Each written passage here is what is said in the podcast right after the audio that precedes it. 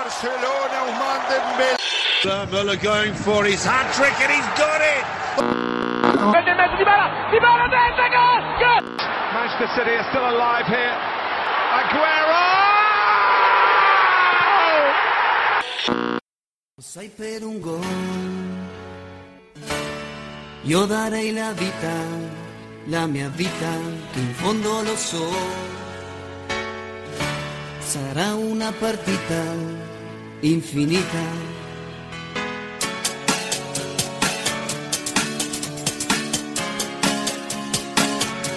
El sueño que ho, è un coro che sale a sognare, si aiuta la notte, novanta minuti per segnare e azzurri, noi saremo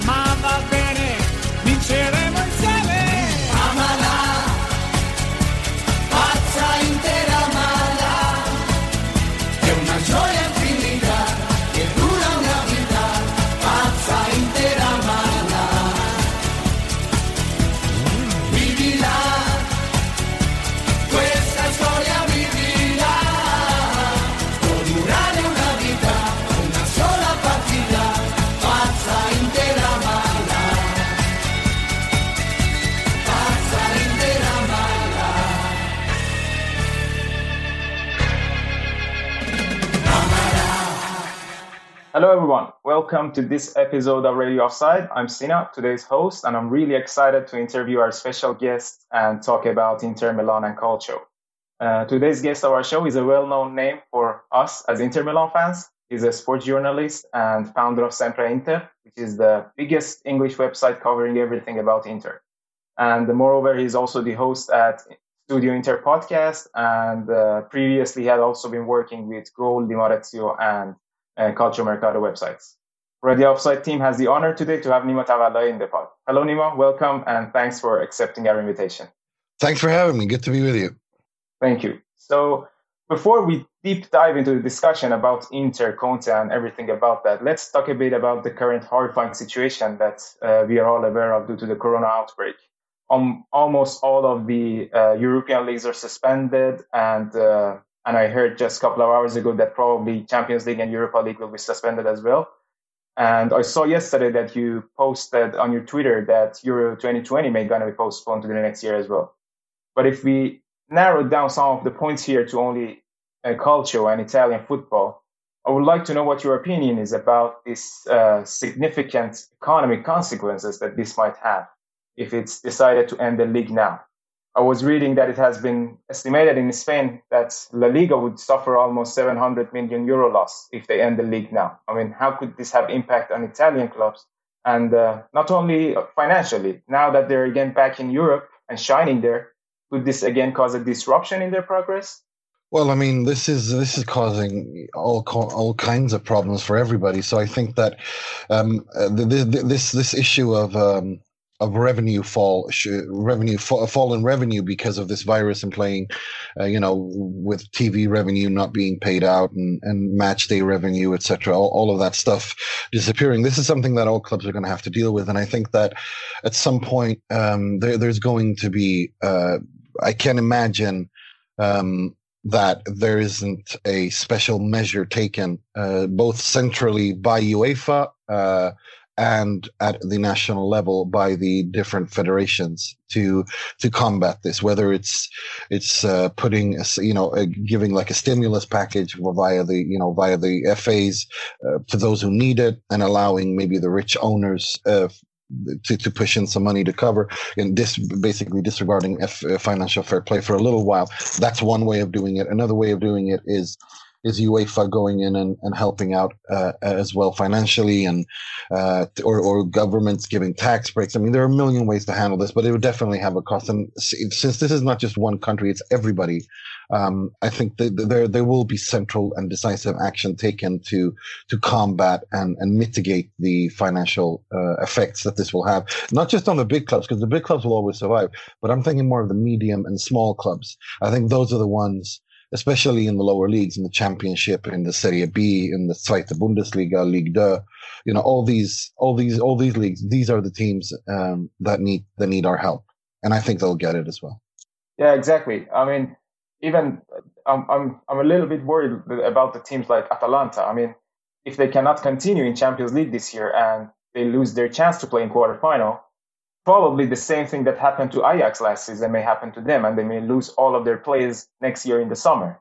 But that's the thing. I don't think that's an issue for them because they're so used to losing their players every, or or as you'd say, losing a lot of their. I mean, Gagliardini, Bastoni, uh, Cristante, uh, Kessie, uh, Conti. Uh, these are just five players off the top of my head that they've lost these past three, four years. Uh, Kulusevski, obviously, who they owned, who played for Parma. You know, they, they, they, they, they, they budget this pretty much. And what they decided to do, uh, I mean, if you look at someone like Ilicic and uh, Papu Gomez and Zapata, Muriel, these aren't exactly young players. These are pretty, you know, they're, they're experienced, uh, close to thirty or over thirty players. So I don't see them risking losing them. Uh, and besides, you know, given their financial situation, I mean, what they've done is they've used the money that they've uh, accrued. They've sold over like they've sold players for almost two hundred million euros, um, and they've used that money to balance their budget, build their new stadium, or, or refurbish their stadium. So they're in a very good place financially. They don't need to sell. They absolutely don't need to sell. And selling Kulusevski for forty-four million euros to Juventus definitely showed they absolutely don't need to sell in the summer. So um, I, I'm not worried about Atalanta at all because they've been, they're used to it and they've planned for it.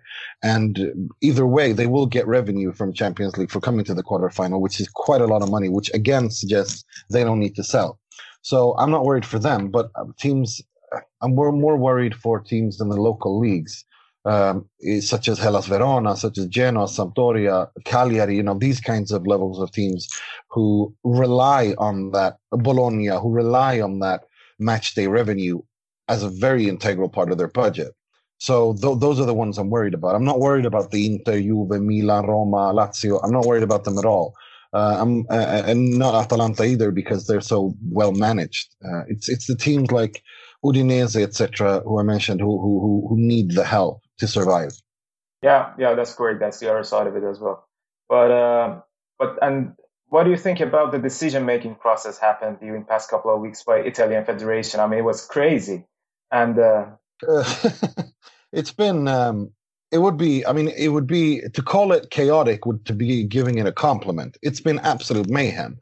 They've been, they've been, they made a complete mess of everything. They, the, I mean, it was, it was pretty much Italy or the Italian football showing off everything that's wrong with it at the same time. You know, people arguing and uh, people being able to communicate with each other via press instead of talking to each other directly, even though they probably sit in the same building and offices. Um, they they made rash, silly, stupid decisions, uh, pissing everybody off. Um, no, it's it's just been one mayhem after another, but. Uh, the best thing that happened was when the Italian Olympic Committee, the chairman of the Italian Olympic Committee came in and said, look, when the government tells us to not play, we don't play, period. Uh, and, and the Serie A were pissed off about that. The people in charge of Lega Calcio were absolutely fu- fuming at that. But that, that just goes to show that, you know, these people are not, you know, the, the, they shouldn't have been decided to, they shouldn't be, be deciding to begin with. They they, sh- they should have had, they sh- it should have been taken out of their hands a long time ago because they are incompetent at best. And and, incre- and and puppets at worst. So either way you look at it, you lose. Best best case, worst case scenario. So they've they've completely made a meal and a hash of everything. And it's it's um it's it's gonna. I cannot imagine that Dal Pino stays on as the president of the Lega Calcio after the mess that he created. I mean, let's remember last Sunday when Inter and Juve played, when Juve played Inter in, in, in an empty stadium. That morning, the Italian government said they wanted to ban all the games immediately before Parma played Spal. That game was played. Rugani came up with the coronavirus, positive to the coronavirus, and God knows how many other people he's infected. And and this is again the the the, the stupidity and incon you know in, and the lack of consistency of these decisions show that this man is not, you know, him and his staff and his crew and everyone around him who made these decisions, they just they just are not qualified to hold the positions they they are hold they, they are holding, and and and they should, and, and I can't imagine that they won't be sacked after this. It, it just won't, you know. Especially, I mean, we don't know about this virus enough, but we can, you know, if you play the statistics game, you can say that the mortality rate is higher for those over sixty-five. But if you look at countries like Iran, where young people are dying, quite a lot of young people are dying. We don't know if if that is just, you know, what that is down to, but it. If if if a football player, God forbid, should die, I mean, what, what are you going to do then? You know, you, you could actually make a case for criminal liability due to neglig- negligence. So this is um, this is this is really a mess, and and I and I hope that the sooner he goes, the better it is, and they bring in a commissioner uh, who who who they all trust and and who who can do a job and, and just run things. Yeah, I mean, it's I, I really like the uh, aggressive response that Stephen Young had on. on his Twitter to Dal Pino and called him a clown. And because he's, hand, Chinese. Yeah. He, he's Chinese. He's yeah. Chinese. I mean, this hits close to home for him, and he knows what this mess is. He saw it firsthand, being Chinese and, and, and following the news from home, that you if you don't take this stuff seriously, I mean, remember, hundreds, I mean, how many people have died in China?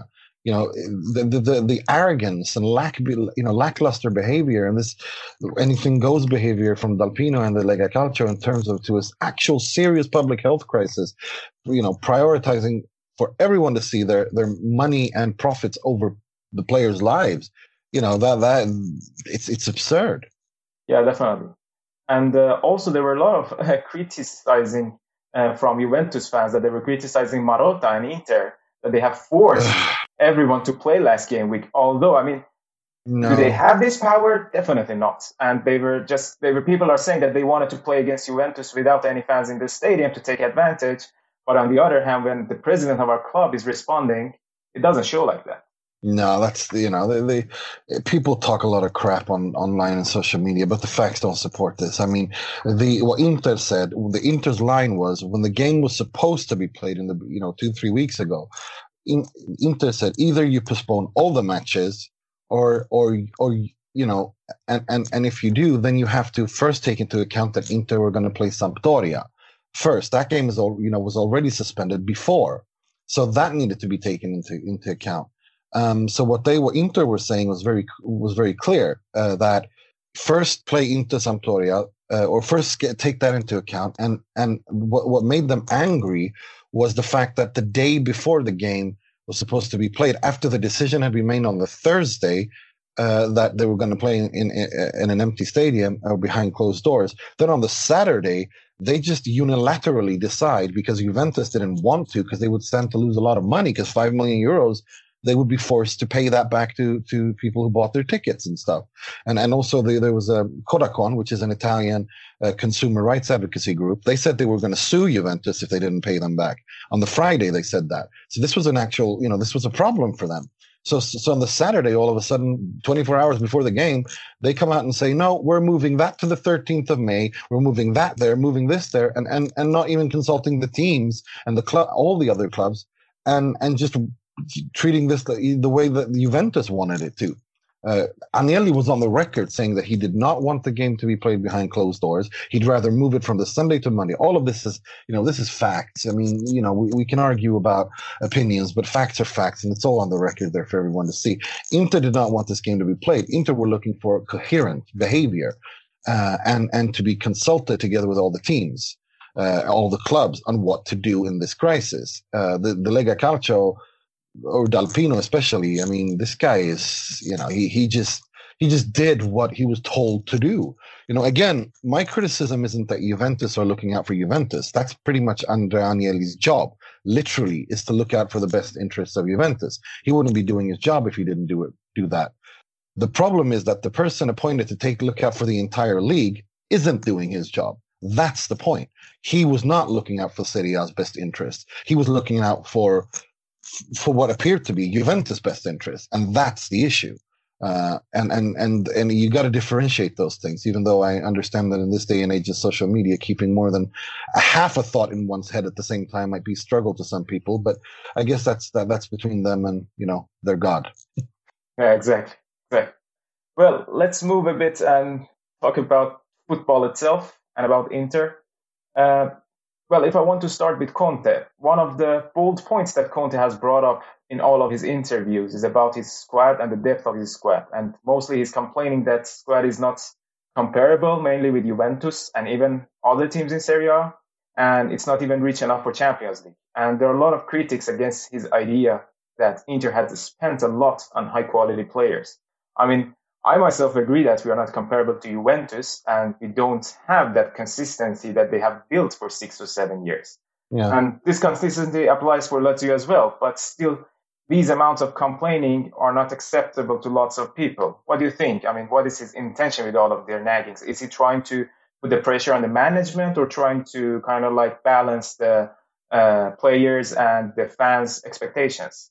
Conte's gonna Conte. I mean, it's okay. It's just when you appoint Antonio Conte, this is, this is not a surprise to anyone. It can't be, because if you follow this guy's career, this is exactly what he's done at every single club. He did it at Juventus when he when he resigned out of the blue because he sa- said that uh, you can't. You know, the famous quote about you can't go to a hundred euro restaurant with ten euros in your pocket after having won three Scudettos in a row. He did it at, at Chelsea as well. You know, this is what he does. He he always does this. Um, so this can't. This is why I was against appointing him, because he is a he is a destabilizing um, uh, character at, at all clubs, not just Inter. At every place he's been, he's been like this, and and he does complain and moan and sulk like a child. Like that is exactly that is that's how he does. That's that's that's his M O. So the you know the, the, if you buy you know. It's it's like it's like you know buying a cat and then being annoyed that the cat behaves like a cat. Cat is going to be a cat, you know. He, this is Conte. This is what he does, and he's always. So I'm not surprised um, at all. I I think that he's right to a certain extent that you can't compare Inter's quality and depth uh, and the consistency with, with Juventus, but I don't you know. But at the same time, no other Inter coach since Jose Mourinho, and not even him, was allowed to make was allowed to sign net spend as much as Conte and, and Inter have done for Conte. And he's gotten exactly everything he wants, um, minus Arturo Vidal, which he'll probably moan about until he's an, end up, and, and ends up in a nursing home sitting in a wheelchair crying, oh, Arturo, I never got you. No, this is, um, no, the, the, you know, the, that's that's just who he is. So I'm not surprised. I think it's annoying as hell, but it's Antonio Conte. This is what he does. He always moans. He always complains. He's never happy. It's always someone else's fault. Never takes responsibility. Uh, so what are you going to do?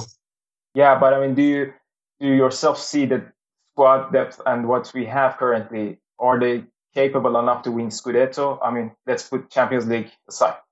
I don't. I think current team. Yeah, no, I think the you, I was I was always on the opinion of the opinion, uh, and I always uh, from the start of the season, even before Christian Eriksen came, that uh, all these all this talk of uh, the Scudetto was nothing more than a you know it's not realistic, it's a pipe dream. Uh, Juventus are always going to be the we're always going to be the favorites, and they are the favorites. That's the way I look at it. So um, for me, it's uh, I, I always thought it was un- unrealistic. I mean, it's good to have dreams, but it's good if those dreams are rooted in reality. Uh, and and then this the Scudetto is not real. It was not. It was never realistic. Yeah, I agree. I agree as well. Um, but it's good that you mentioned that he gets everything that he wanted. I mean, if we want to talk about some of the positions and players, we know that the fullbacks are very critical in Conte's tactics and strategies. Currently, we have three right backs. Andreva, Moses, Di Ambrosio, although Di Ambrosio has been playing mainly as central defender and central back this season, but he's a classic right back. And we have three left backs, Asamoah, Biraghi, and Ashley Young. Do we really need this number of fullbacks in the team? Do they have the quality that satisfy Conte, or will he again change them the next season? For example, I'm not sure about Asamoah. I mean, he was one of the greatest players uh, last year with Spalletti, but now after his injury, he's basically lost. Is Biraghi really better than him? No, absolutely not. And you have to remember that uh, Valentina Lazaro was a player that he wanted. He picked him. And he's in Newcastle getting sent off and scoring own goals now after three months. Uh, so it was a flop, uh, and, and but he wanted him. And that's something he has to respect. He has to own up to, and he has to accept that he was unable to integrate this guy into his tactics, into his system, all of that stuff. When it comes to Ashley Young and Victor Moses, um, it, it, Victor Moses knows what Conte wants, so there's not been an issue there. It's been more of a health concern, given that Victor Moses has been injured for the past eighteen months, quite a, quite, quite a lot, actually. So, well, you know, this is a this Candreba's been been fantastic this season. Let's be honest. I mean, um, he's he's interpreted that role really, really well, and he did it at the national team, and he's doing excellently at Inter this season. Uh, Danilo D'Ambrosio, I think, was was always going to play uh, as the as the, in the right. Uh, in that central defense, so the three-man defense, he was always going to play to the right-hand side, and he he does really well there, and he does really well defensively. He's never been a, I mean, he's a mediocre, he's a good, decent, mediocre player. He's not a world beater, um, and and that's not criticism. That's just you know that's just what he is, and everyone can't be Lionel Messi. Otherwise, Lionel Messi wouldn't be Lionel Messi.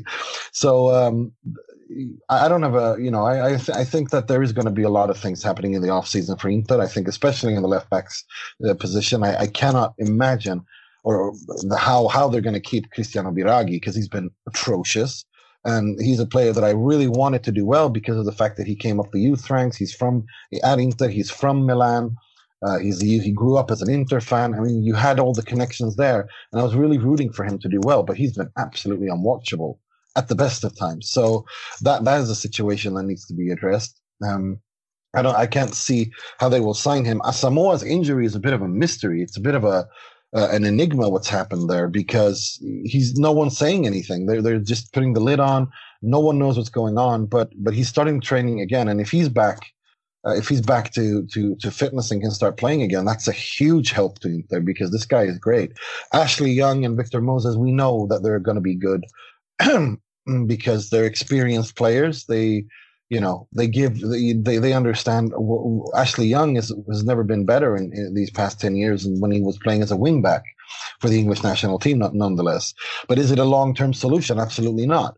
But given the, the the tiny amount of money they spent on him, you can't really have many complaints. Uh, personally, I was against that signing, very against that signing, because I I don't see any. I think Inter need to solve that issue long term. It's like putting a Band-Aid on a gunshot wound. Uh, and then that, that gun, gunshot wound has been bleeding for the past ten years since Mike Conn left the club. So th- that's something they need to address. And I think it will be addressed this summer. Yeah, hopefully. Hopefully. I mean, it looks like based on signing with Moses and Ashley Young, he tries to just solve something for this half of the season. And probably he knew that Asamoah wouldn't be fit, probably. But it's strange that it's not communicated correctly with the fans and the media. That's what's happening with him exactly. No, they, they, they just they don't do that. They just put the lid on everything, uh, and and I mean I mean that's that's their that's their um I mean that that's their that's their communication strategy, uh, and I guess you know you got to respect that. That's how they want to go about things. Uh, personally, I wouldn't have done it like that, but you know what are you gonna do? Yeah, I agree. And uh, if you want to talk about our central backs, I mean we have a we have perfect players there in my view. I mean there are not that many teams in Europe that has three or four high-quality central backs in the team. And I think De Vrij was awesome this season so far. But on the other hand, I don't know, Skriniar is not the one that he has been under Spalletti last year. And Godin is not what at least I expect to be performing for Inter. I mean, Conte is saying that he is not yet adapted to three defenders playing. I, I don't know when he's going to adapt. It's half a season past. But, uh, but I mean, we are we are still one of the best uh, defensive line in Serie A based on the statistics. But we have been seeing a lot of flops in these uh, in, important games. Yeah, um, without a doubt. Um, I think uh, one of the reasons I didn't... Excuse me. Um, thanks. Uh, no, one of the reasons I didn't want Conte was because of Skriniar as well. Because Skriniar, I think he does not have the characteristic traits to succeed in a back three. Um, especially on the left, he looks completely lost. Diego Godin has never really played in a back three. Stefan de Vrij has, and he's shown with, with you know, with how uh, with with with all the clarity in the world that he's absolutely fantastic in a back three. In fact, I think that's his his his, his perfect position. The other two, uh, Skriniar, uh, for me, he's the future of Inter. He's the future captain of Inter, and I and I, and I was worried that this was going to be an issue, uh, and it's been an issue. Uh, he's not being as good when he was played on the left. He was he was bad. Let's just be honest. Uh, when he's played on the right, to the right of the back three, he's been okay, but uh, but it's still not it's still not good enough. Um, if you compare him and De Vrij in the back four last season, it was a better it was a better defensive lineup last season, if you ask me. Um, so So I think that that's an issue that needs to be addressed as well um, this summer, and I think it will be. I think uh, Ranocchia, you know, he gives you what, uh, in terms of bench players, he gives you what you need. Godin, I think there's a real chance he'll be he'll be sold. I think there's a real chance he'll leave this summer uh, because players that at of that age don't, you know, they don't just suddenly, they, they, they, you know, you can't teach an old dog how to sit and new tricks. So I, I think he'll be moved on this summer. Um, I think someone like Vertonghen or or some other player, central defender, experienced player who plays in the who play who knows how to play in a back three will be brought in. Maras Kumbula is being mentioned, the um, the uh, the Albanian player from Hellas Verona who's been extraordinary uh, in in a back three. I think that's a real signing. They need to they need to rebuild that central defense, but I just hope that it's not on the expense of. Um, of Milan Skriniar, because I think this is this guy is the next captain of Inter. He is the future. He, you know, if it's a choice between Conte and Skriniar, Conte can start packing his bags, in my opinion, because Skriniar is, you don't touch him, because this guy has shown that he's a leader uh, and he's he is he he's, he wants to stay at Inter. He loves the club and he should stay at Inter. Definitely, he, he is a he is a bright future for Inter at this age. So I totally agree with you. And, Without uh, a doubt. Yeah, um, and. Uh, Let's move to another line and talk about our midfielders. I mean, it's the place that I believe we are so unbalanced in terms of the quality and what they can deliver in the pitch. We were so creative and more solid when we had Sensi fit in the squad. Combination of Barella, Prozovic and Sensi have been my ideal combination during out the season. And for the performance they had, for example, in the first half against Barcelona in Camp Nou, it was magnificent. And we should have scored more goals in that first half to kill the match, but it didn't happen. Then all the injuries kept happening, and We, at some points, we continued with Gagliardini, Valero, and Vecino, and you yes. can see it. You can see it, there's a huge difference between these three and the others, um, and I think this is also the place that is going to be affected by a lot of changes. Absolutely, absolutely. Um, look, the, the midfield is imbalanced in terms of not just quality, but in terms of the, the characteristics these players have. Um, Barella, Sensi, Brozovic are the only players that are adapted to playing Conte's midfield, because he demands a lot from his midfield. He, did, he demands a lot of dynamism. He demands a lot of, uh, of, of grit and power, but he also demands technique, a vision. Um, those three are the only ones who have it. Uh, Gagliardini was supposed to be, that was his pet project. He said before the season, I'm going to fix Gagliardini. I'm going to bring him back to the player he was when we signed him from Atalanta. Well, that's failed miserably. Um, st- uh, th- then you have Mattias Vecino, who I thought would th- this kind of football, this kind of gritty uh, football would suit him, but it really hasn't. He's not been well at all, and I think it's I think it's safe to say that he'll be packing his bags this summer. Um, when it, the problem with Stefano Sensi, and this is again not uh, not not a problem that was not known, is his injury history. He's he's never played more than thirty, thirty-three games per season, and when you have someone like like Antonio Conte who wants to you know, who, whose, whose workload during training is, is, is so much more than everyone else's, you're going to have problems with a guy like Sensi. Uh, so this is, um, you know, they, again, they need to, either Conte needs to adapt and, and to his train and, and, and, and adapt his training regime to, to give him kind of a more individualized training so that he doesn't get injured all the time, or else Stefano Sensi is, is just going to be like a Ming vase. It's nice to look at, but you can't do anything with it, and it breaks really easily. So, you know, it's, it's, um, this is a real issue. I think the, the I think the central midfield is, I mean, Borja Valero was on his last months of his contract. He's definitely going out. He's definitely leaving the club in the summer. Um, Vecino, Gagliardini, I think, I think are being sold as well. Um, maybe Gagliardini will stay if he accepts a backup role, because I think he can do a role as a defensive midfielder for, for Inter, but only as a as a as a substitute. Then I then, but I do really think that Inter are going for, for someone like Tonali. I know that for a fact. They're really interested in Sandro Tonali, because he gives them the kind of dynamism they want. Sergej Milinković-Savić is another player I think would suit Conte's midfield fantastically. There's there's rumors of Paul Pogba, but I don't see him coming. I I I just don't see that happening uh, for for the reasons that I think he'll cost too much, and also um, Inter are too keen on working with Mino Raiola uh, more than they have to. Um, so so we'll have to you know we'll see. But um, I think Christian Eriksen signing, I think he will, I think that is a smart signing. I think they just need a, a summer to work together. Either if they play a three five one one or a three four one two, however they do it, I think, I think, I, I think that's something that's, I think he's going to be very important for Inter next season when they have a full preseason to find out what they want from each other. You know, Christian Eriksen hasn't played much uh, in, in the first six months of the season, and then January came, he was signed to Inter, and, and since then it's been chaos. So I think it's pretty diff. It's it's unfair to to, to to make any kind of characterization as to his time at the club right now. So I think we'll just have to wait and see. The jury's still out on that. Uh, but yeah, I do. I think there's a lot that that a lot needs to be done. You need to sign a couple of fullbacks, especially on the left side. Uh, you need to decide what to do with Lazaro and Dalbert and Biraghi. Uh, you need to sort out the central defensive situation with Godin leaving and maybe Kumbola coming in. Uh, Bastoni, we got to give, you know, and that has been an absolutely fantastic um, breakthrough this season. I think this, you know, he's shown, and also he's left-footed. And that's something that is really, you shouldn't take for granted.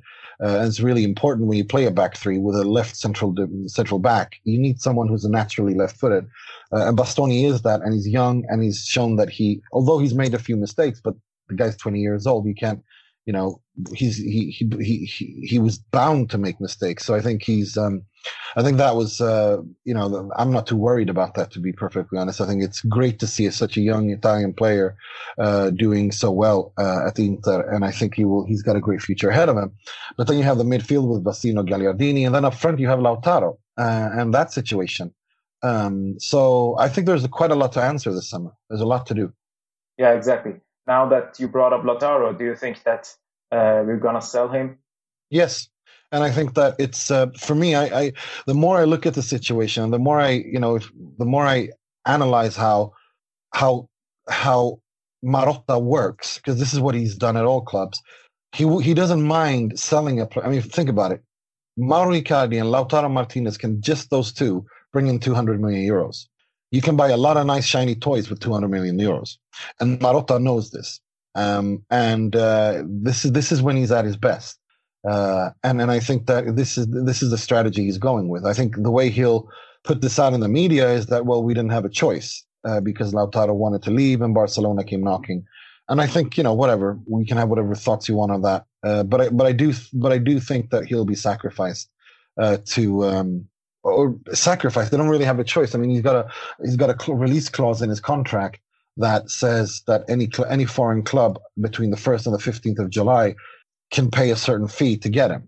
Uh, and Inter can't do diddly squat about that.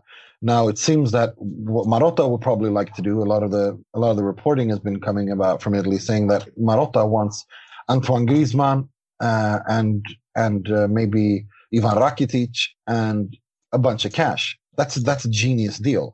I mean, Ivan Rakitic gives Inter what, you know, sure, you can say what you want, uh, that he, but but you know, he gives you what you he he would suit that midfield better. Antoine Griezmann is is is a, is a typical Conte player. He's he he runs his butt off. He he never stops.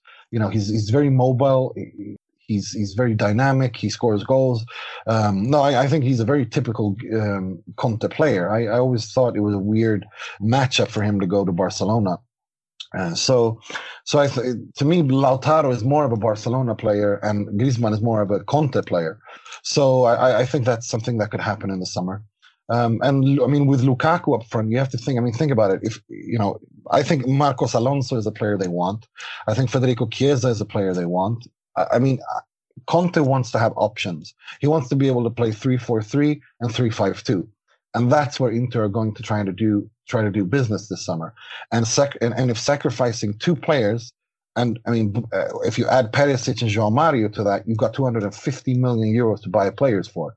That that buys a lot of players that suit the system they want to play. So that's how they look at it. They take a very pragmatic approach, especially Marotta does. Uh, he's not very sentimental at all. Just, you know, just look at how he treated, you know, the, how he treated Marchisio and Del Piero and, and all these players. He, he's not, you know, he he looks at the, he always got, a, got to, has an eye at the future. So, so I think this is how they're going to play that. That's my, if I were to interpret the tea leaves and make a prediction, that's how I, that's how I look at it. Yeah, and uh, bringing in, for example, Griezmann and Rakitic is bringing in more uh, mentality to win something. I mean, now that exactly. we have signed Lukaku, we haven't had a signing like Lukaku for a couple of years. The fans were really cheering for him, and they're happy with having a player like him in the pitch, and they're adding some other players that they can match together and boost the energy in the team. Definitely it's worth it. I mean, it's a great, great deals if this kind of happens. Yeah, um, exactly, and that's how Conte looks at it. You can, you know, you you can you can argue it both ways. I mean, whether or not you you should have a, uh, you know, whether you should go for the long-term youth and or, or you should bring in experience now that can win. Conte Conte wants has no problems giving young players a chance if they um, if they are if they are if they meet his his his, his standards. Um, Pogba, Bastoni, uh, there, there's, or, or even Lautaro, is is is a, are great examples of that. But what Conte more than everything wants is is he wants players to hit the ground running, and that know what he wants. Um, and and they, given that they've told him that he needs to win something within the first two years, then he'll say, okay, well then give me experienced players who I can use.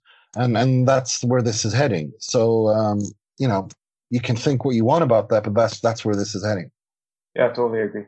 Um, But then if we, let's imagine that there was no corona outbreak at this stage of the season and the season could have continued as planned. What should be the expected final result for Inter at the end of the season to say that Conte and the club had a successful season? Although we know that we are in the beginning of a project with Asilio, Marotta and Conte. Yeah, um, I think that's a fair question. I mean, before going in, you know, going into this season, um, My my my expectations were for this to be a good season. It was to progress through the to the champ for, from the group stages of the Champions League, and if that failed, at least get to a quarterfinal, semi-final of the Europa League, uh, the Coppa Italia minimum uh, final uh, of that, and um, uh, the Serie A, an improvement on last year's third or second. Inter are en route to doing all of those things, and if they do. You know, that, that's your answer right there. I think that's the uh, that's an improvement, and, and it shows that it's in the right direction because, again, you have to remember this is a new project entirely. It's a new way of playing, um, so it's a new system of playing, and it it take it's a very demanding system, and it takes a lot, a lot uh, out of the players. So I think you have to be patient with, with this, and I think that if if Inter get to the semifinal, go to the final of the Coppa Italia, semifinal of Europa League, finish third or second. It's it's a successful season. It's the best season Inter have had in a decade. So, you know, I understand the fans can be a little bit can be a bit disappointed and expect more. But at the end of the day, football is organic. It's a living thing. It's not, you know, your your your video games aside. This, that's not how real life works. It takes time. Yeah, definitely, definitely agree. Um, now that we're talking about the second position, and now Lazio is in second. Let's talk a little bit about them and the other teams as well. Um, What do you think about Inzaghi and his future as a coach in maybe Italian national team or even in Serie A? Because Inzaghi is one of our favorite coaches in Radio Offside. We are always talking about him. Um, when we had a chat with uh, David Amoyal in December, at that point Lazio was in third place, and he didn't have a, he didn't uh, think that they're going to be a candidate for winning Scudetto. Uh, but now, I mean, still Juventus is in favor, but I mean they're in second and following Juventus, and they have a perfect season. What do you think about their situation? I think I don't see. I mean, if if if this hadn't happened, uh, I still would say that Lazio wouldn't be fighting for the Scudetto. Uh, but with two games in hand and uh, and where they are right now, I'd say they're the favorites for the Scudetto right now because of everything that's happened. I I honestly didn't see that they would fight for the Scudetto if this was a normal season where all the games were being played simultaneously. I, I'd still think that I'd say that Juventus are the favorites, and Inter and Lazio were fighting for the second and third at, uh, at best. But now I'd say that I, I'd say it's uh, fifty-five Lazio, forty-five Juve in terms of who's going to win the Scudetto, because simply because of the fact that they've already banked the games that they they played more games and they won them. So. Um, Uh, I, I'm not too, uh, yeah, so I'm, I, that, that's the way I look at that situation. But when it comes to Simone Inzaghi, I've been screaming my lungs off for the past three years that this guy is the next Italian super coach. Uh, and he's proven it time and time and time again. You know, winning titles with, with those limited resources, winning titles, working with the president and, and, and, and, and under those economic uh, conditions and beating Juventus and the way that he's done it, the football that he plays, uh, taking players that have failed at other clubs and gotten the best out of them, and as well as getting the best out of unheard of, unknown young players like Milinkovic-Savic.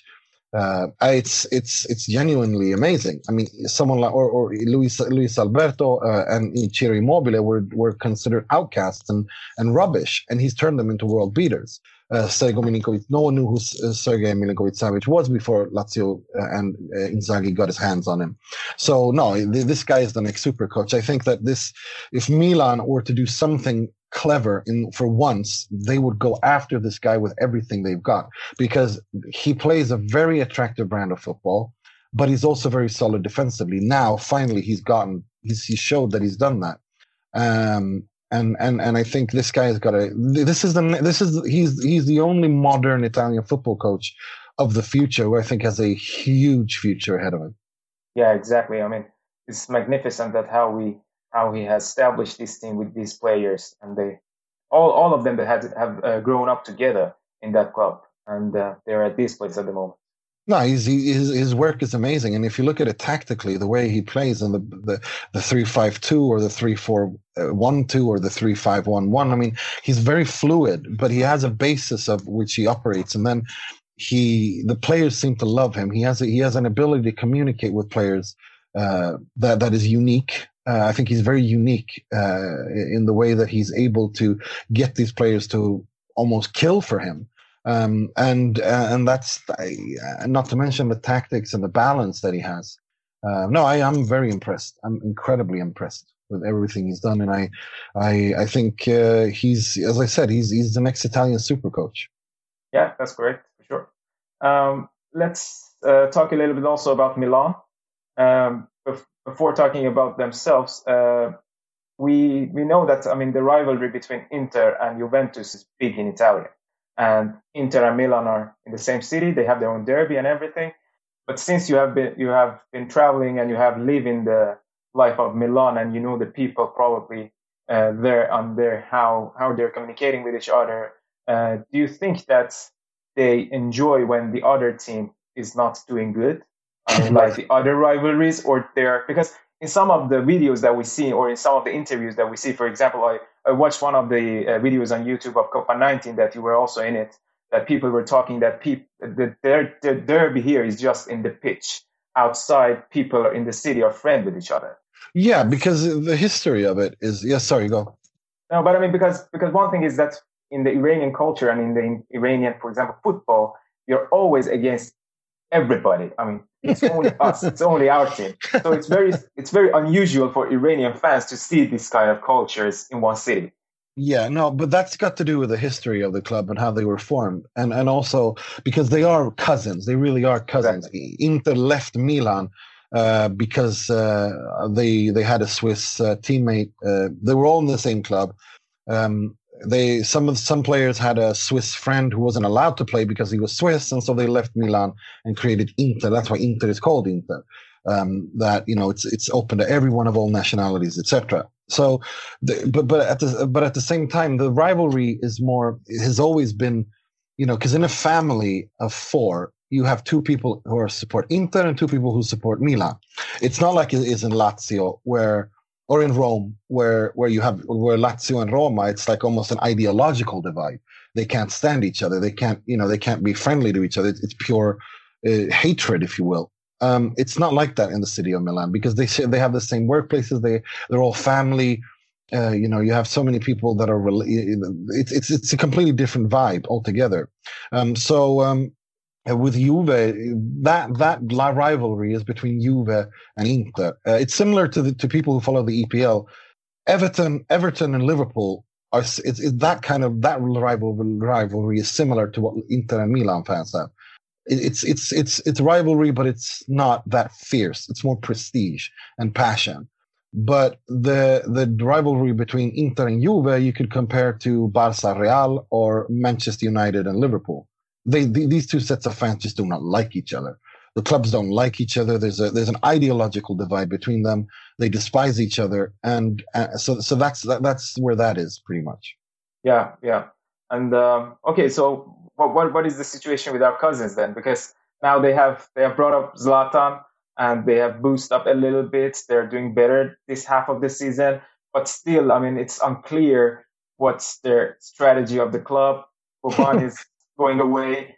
So it's I, I'm I'm I'm really not sure what's going to happen with him. Well, nobody knows what the hell is going on at Milan. Uh, no one knows what the hell is going on at Milan, and I think that's their biggest problem. Uh, is that they they have Gazidis there, they have you know Boban there, they have they are, they had Boban there who who uh, who was fired because of um, speaking with uh, the Gazzetta without an unauthorized interview was the official reason given, and he exploded saying that Milan were imposing North Korean free speech provisions.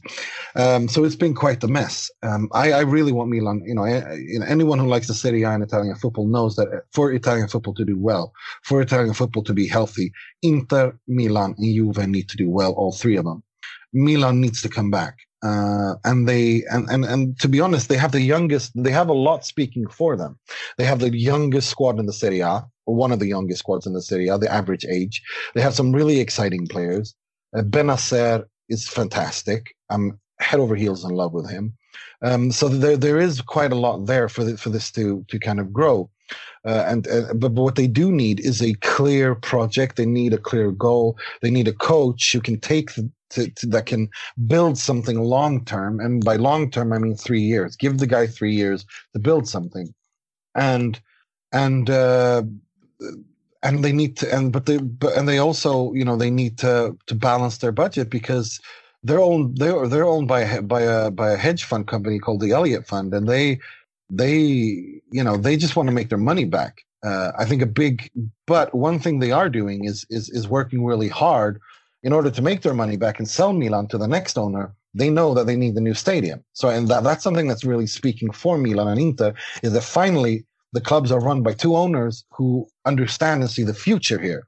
And so they're working together and they've accepted the notion that they're going to build a stadium together and kind of build on the mythology of two twin clubs pretty much, separated by the length of a pitch, uh, and that they're going to share the revenue in terms of when off match dates, but they're going to have like like a commercial area divided fifty-fifty because they know that, you know, kind of build on, you know, embrace the their unique rivalry of that we spoke about just a minute ago, uh, and, and kind of capitalize on that and build the mythology around that.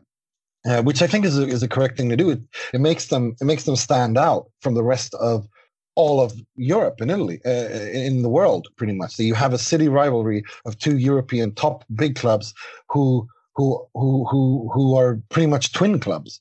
So I think that that's that's something that's really interesting, and I'm really, you know, I I, I hope that they get this project done, and, and this this will be really good for Milan and Inter, and will, you know, bring their matchday revenues to where it needs to be to be able to compete with with the top European sides. Um, but other than that, I think Milan needs to have patience. Uh, they have some good, they have good players and exciting young prospects. They need what they need now is clarity. Who's the director of sport? If they're going to bring Ralf Rangnick, Rangnick in, great. He's going to be the director of sport and the coach. Great, go with that. Um, if that's the road they want to go down, as long as it's a coherent and, and road, and that they they go with it, um, they work on it uh, consistently and, and keep with it. Uh, now, now, if, if Maldini can get on board, or, or he feels that he can stay, then he should. If he can, he should leave, um, because it's it's not working. Uh, they need they need coherence, and they all need to pull in the same direction. And historically, Milan have been very good at doing just that. Um, but now, what we're seeing is there's someone like Gazidis there, who comes from a different footballing culture, and, and he's he's not you know he's not you know you have Milan, you have Boban and Maldini who come from the old Milan culture. You could say this is a culture clash, pretty much. But once they resolve that, they need the next appointment to be someone like Rangnick or or someone who, who can accept the hierarchies and work within that framework. Um, and then that, that's that's the most you know that, that's the biggest challenge for Milan right now. Yeah, exactly. So yeah, I mean, we at least I, I do agree that for Italian football to grow and uh, have their golden days again, all of these teams should be back up again and see when this happens. Uh, one last question, since we are a little bit running out of the time, and since we talk about uh, Milan and Zlatan there, and since you are living in Sweden and you know Sweden football as well, uh, what do you think about the Swedish players that are now playing in Serie A? We are, there are a lot of people, a lot of players now. I guess it's Zlatan, Albin Ekdal, uh, Robin Olsen, and then this uh, rising star Kulusevski that is going to Juventus next season. I think, I mean, for the people that who do not know, in uh, in Sweden, the people and the fans are really into the uh, Premier League, and that's very historical in the country. But uh, and then, of course, when Zlatan moves to any of the countries, people get attracted to that league as well. But right now, there are a lot of news and everything about Serie A, and people are talking about it. Yeah, um, Mattias Svanberg is one that I say look exactly. out for. He's been he's been a he's a very interesting midfielder. Plays for Bologna. Now, in, Swedish football has got a golden generation coming up. Um, it wasn't it wasn't by chance that they won the under under twenty-one European Championships a few years ago, and it wasn't by chance that they they finished in third in the under seventeens a few years ago. This Sweden has got an absolute golden generation in, in football players coming up in every position. For once, um, and it, it's really interesting to see. You have you have so many players that are so young and that will that, that are already at such a high level. Um, so I, I really believe in the Swedish in this generation of Swedish players, and I think someone like Kulusevski uh, at Juventus. I mean, this kid is he's unbelievable. I mean, ever ever since he started playing football, literally every single year, every single team that he's played for, he's been the best player. You know, people forget of that team. People forget that this season is his first season as a senior professional, playing senior, you know, first team, uh, you know, football. And he's the, he was, he's without a doubt, the best player of Parma. And he's going to Juventus. Now, I mean, his his curve has been going like that, like like like steep upward curve. And he's got the right mentality. He doesn't, he looks hungry. He doesn't seem... He's got a good, good pair of head. He's got a good head on his, you know, head on his shoulders, and he he's he's hungry. He's ready to work hard. Um, he never he never stops running. I mean, the, I don't understand. You know, he's like the Energizer Bunny. That guy. He never stops running. He just does, doesn't know how to get, how to get tired. He doesn't even know what that means. Um, his movement is fantastic. His crossing is good. We don't really know what his ideal position is. Is it a trequartista? Is it a winger? Is it a deep lying midfielder? He can play all three. Uh, you know, he's he's he's really really he's, that's so exciting about him, and and and and you know, if you add Robin Quaison in Bundesliga, uh, you know, you've got Victor Nilsson Lindelöf at Man United, you've got you know all these players, all these uh, yeah, you've got all these players. Uh, Augustinsson in in the Bundesliga is one of the best left backs around. Um, no, Emil Forsberg at at, at Leipzig. No, this is uh, Sweden's got an incredible generation emerging, and uh, it's going to be really interesting to see. Uh, and in the Serie A as well, I mean, Mattias Svanberg has, has has has not been playing as much as he should have, maybe. And I think that this summer is either he stays or if he stays, he'll be guaranteed playing time. If if he, if he isn't, he'll move because this is this is this is a this is a midfielder that that I think can. Wow, I'm so impressed by him. Albin Ekdal is thirty. He's, he's, you know, he's he's being phased out pretty much. But, you know, but then then the Swedish the Swedish national team has a player like Kristoffer Olsson, who's absolutely fantastic in midfield. Uh, he's the best Swedish central midfielder since Jonas Tern in the nineties. He thinks football in a way that not many Swedish footballers. Uh, Sweden is not too uh, too uh, too blessed with too many uh, that often. So no, I I really believe. Uh, that this Swedish generation is, is, is something really extra, and, and you see that in the Serie A as well. Um, so it's it's it's uh, watch out for those guys. If anything, I'd say watch out for Mattias Svanberg. He's I, I really believe in this kid. He's he, he has so much potential. Yeah, totally agree, totally agree. And then uh, yeah, I mean, based on the performance also in the World Cup and the performance in the qualification, and uh, I think the fans and everybody in Sweden are also cheering for them. More than ever, and they love. I mean, they always loved their national team, but now again they're back and they're supporting them. And I think I like the coach of the national team as well. He's so bright, he's so characteristics, and uh, I think they're going to do good in a couple of years. Yeah, I'm not a big fan of him though. I think he's he's okay. too archaic. Yeah. No, I think he plays a very archaic kind of you know seventies brand of four four two. Which uh, in Sweden, I, I think right now, what you what I would love to see is someone like Sven-Göran Eriksson or someone who, who um, someone who knows how to handle big personalities. Jan Andersson reminds me of a cranky gym teacher uh, who just you know wants everyone to stand in straight lines. Uh, he does not, you know, these, these this generation they they play a much a different kind of football. I would I would like to see uh, Håkan Eriksson. uh, become the national team manager. He's the guy who won the under twenty-one championships. He was the you know, he was the coach of that under twenty-one team. I want to see him in charge of this generation, and I hope I get to see it, because I think he could do so. He could work magic with this team, with the, with this generation of players who already like him. They have such a high opinion of him. Um, so I really want to see him uh, in charge of the national team. I think he would be a completely wasted generation if Jan Andersson was allowed to stay on for another five to ten years. I think it would be a complete waste of time uh, and resources, uh, especially when you have these players, these young players who, uh, Alexander Isak, Quaison, you know, these, you know, they have so much flair. Kulusevski, they have so much flair and technique. Um, and, and what we saw with that under twenty-one team was that they were defensively very solid, but they were also allowed to express themselves going forward. And I think I would love to see Håkan Eriksson in charge of the Swedish national team. And he was supposed to, uh, but they chose Jan Andersson to kind of break off with the Zlatan years. And I can understand that, because when a big character like Zlatan Ibrahimovic leaves, you know, you want a clean break to, to, to, be, to be able to create from, from scratch.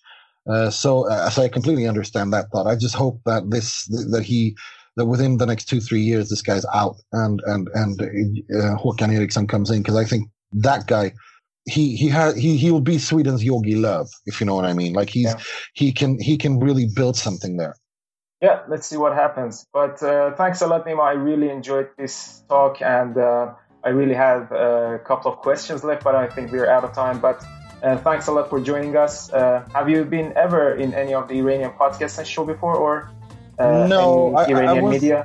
You know, I was on uh, Golbezan with yeah. uh, with Pejman after Iran, after that horrible game against uh, uh, against Spain. Um, oh, yeah, yeah I was uh, pretty disappointed when Iran lost that game. So we did it in Swedish, just a quick okay. kind of thing. But no, no, not really. I haven't done much Iranian media, to be honest. Okay, so it was a delight for us to have you here, and I think the fans would love it. And uh, thank you everyone for listening to us. We will uh, also tag Nima in our Twitter, so that if you can follow him, we have a, he always have a good uh, coverage on Serie A. I myself always go to Sempre Inter after each matches to see that ratings for each of the players. Thanks, I appreciate it. It was a pleasure being on.